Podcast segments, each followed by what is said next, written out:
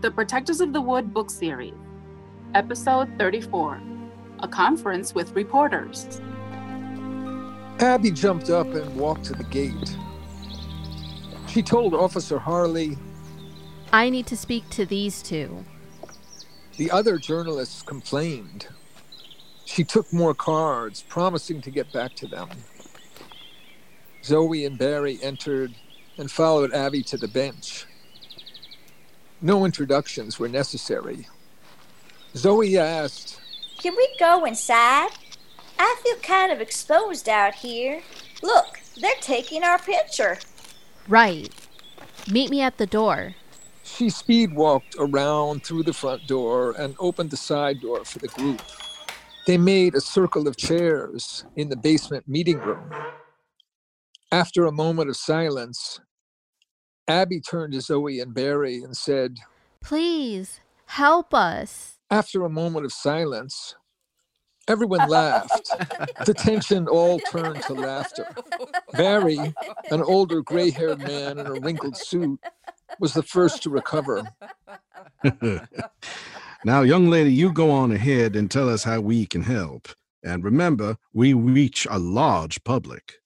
Abby, Phoebe, Sule, and Nico came out with the whole story, or at least as much of it as they were comfortable telling. The two journalists asked questions and then looked at each other and nodded. Her voice was friendly. Can I sum it up and see if you agree? She seemed almost like a mentor or social worker. That hashtag, hashtag please help us, it has at least two meanings. You want to help to make sure your Evansville trustees event doesn't turn into a violent protest. And you want the students to appear smart and reasonable. Barry and I think you have a good case to make, but you need a calm atmosphere to make it, right? Exactly.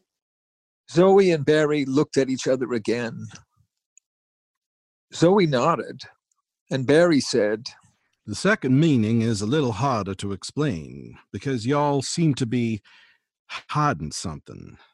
Don't protest. You probably have good reason for handling things the way you do. We get the impression that you have a very large agenda with a lot of pieces to it. I finally got a better understanding by seeing Abby's interview. When you say we need to save the world for the life to come, those five billion years for our children's children's children, it occurred to me that you are serious. You actually mean it and expect to do something significant. Not just you, Abby, but all of you. I can see you've got quite a following. Now, just to make it short, I think on the one hand, you need to keep your event calm and reasonable.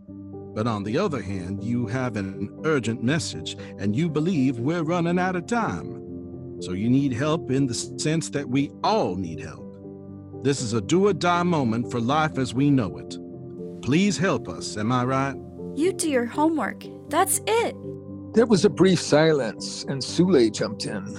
I'm not so acquainted with the science and politics yet, She took a deep breath. She didn't want to get emotional. but you should know we also need help around here. Everything we try to do is a struggle. Abby can't even go anywhere without being followed. You've read my blog. You know what's been happening. Our blog. Remember? Nico reminded her. Oh, I'm so sorry. It really is both of ours. Zoe spoke to Nico. Don't worry. We can tell it's from both of you. Your names are under the photos in the newspaper. We'd like some of those photos too. We've spoken to George, but he said he needs to give the photos to the records first. Sule and Nico looked at each other. His girlfriend. Well, we won't be selfish, will we, Barry? Of course not. There's more than enough of this story to go around. But let me get back to Sule's point. We're astonished at the violence you've encountered, and we know that this harassment and hostility imply a larger world that we, so far, cannot see. Why people bother to treat you with such violence is something we can't understand. Oh, we know you gave reasons in your interview, Barry looked at Abby. but there's more to the picture than meets the eye. No one spoke. Finally, Barry tried to finish up. Look, we know you have to make your own judgments about what to share. We'll take this one step at a time. I'm sure Zoe and I can come up with an article for tomorrow's edition to help your Evansville Trustees event get serious attention. We'll explain the gathering idea. We'll be there and give it fair press. We'll get our science and political editors involved. We'll speak to Ricardo Richardson of the Evansville faculty, get some background on the issue of fossil fuel investments, and cover the trustees' point of view as well as the student and faculty response. Sule was surprised. Ricardo Richardson? I'll be in his course this semester. Sarah Williams supervises us. I knew it. We know his work. I was wondering if he was involved. And please, And Zoe looked at all of them. please help us too. We want to save the world too. Consider us your allies. You won't be sorry. Our ambition is the same as yours.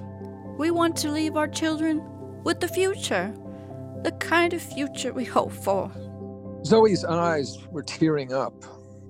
Abby was thinking, That was an emotional statement.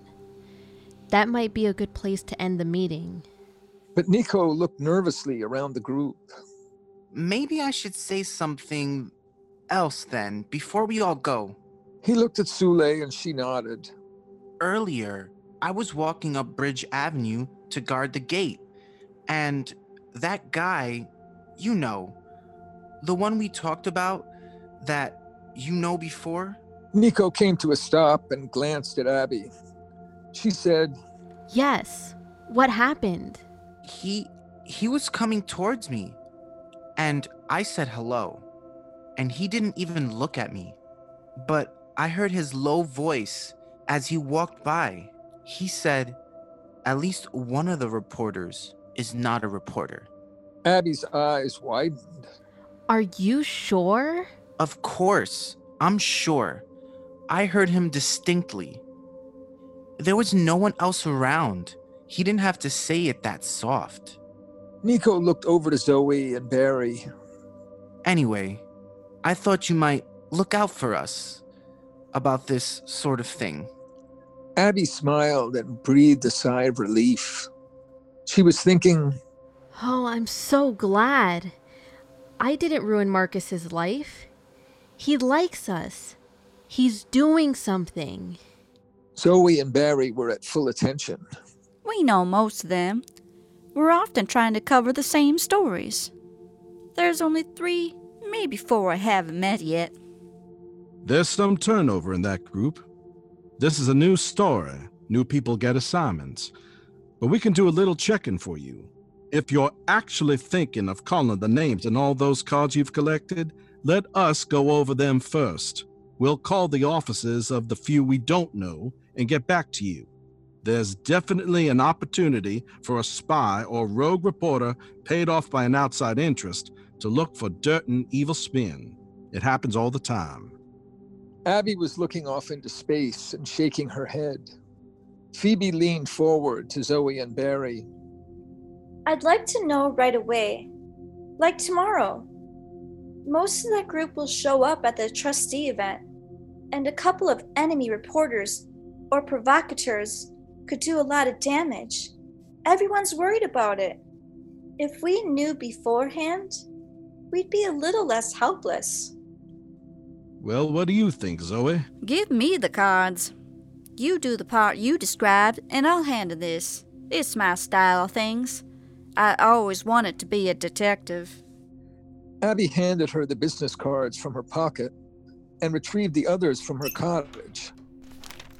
Zoe counted out 26 of them and began to make two piles with Barry's help.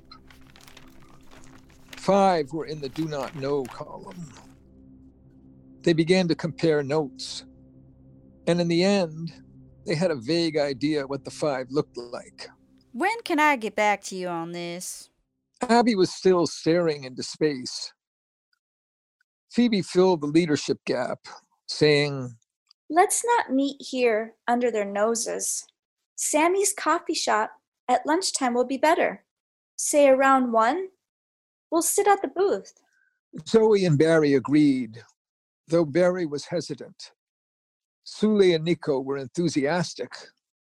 They felt it was part of their job description. Nico said, It'll be crowded at one. I'll get there early and reserve a booth. Zoe was definitely committed. Okay, I'll make my calls today and tomorrow morning. Barry said he had hoped to scout around the Evansville campus the following day to get acquainted with the political and policy issues behind Saturday's event. Zoe agreed that he should stay with that plan. Abby considered that the group had become a team in very short order. Each person had a job to do and seemed determined to do it well. It was Thursday afternoon. The event was planned for Saturday morning at 9 a.m. Thanks for listening. Episode number 35 is coming soon. To hear all of the episodes, please go to our website, www.protectorsofthewood.com. For Facebook and Instagram, go to Protectors of the Wood Book Series.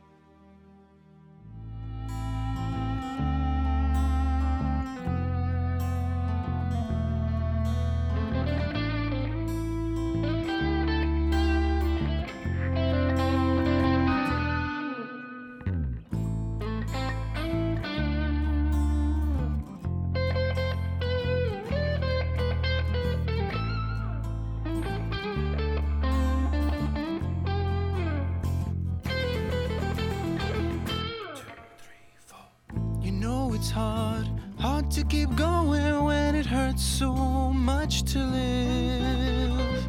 You know it takes so much more than all you've got to give. Reach for me, reach for me, cause I'm all out of strength today.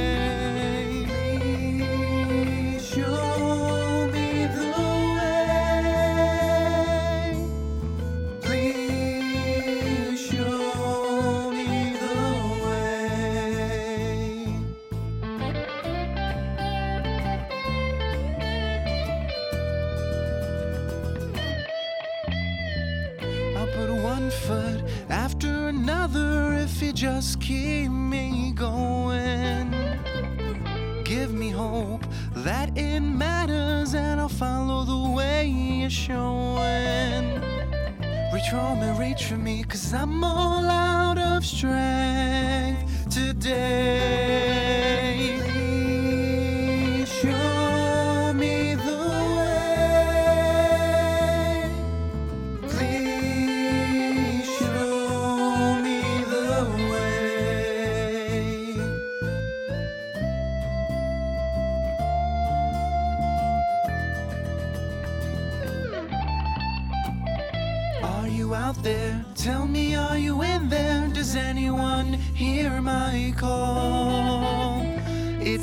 to mean, got to mean something that's anything here at all.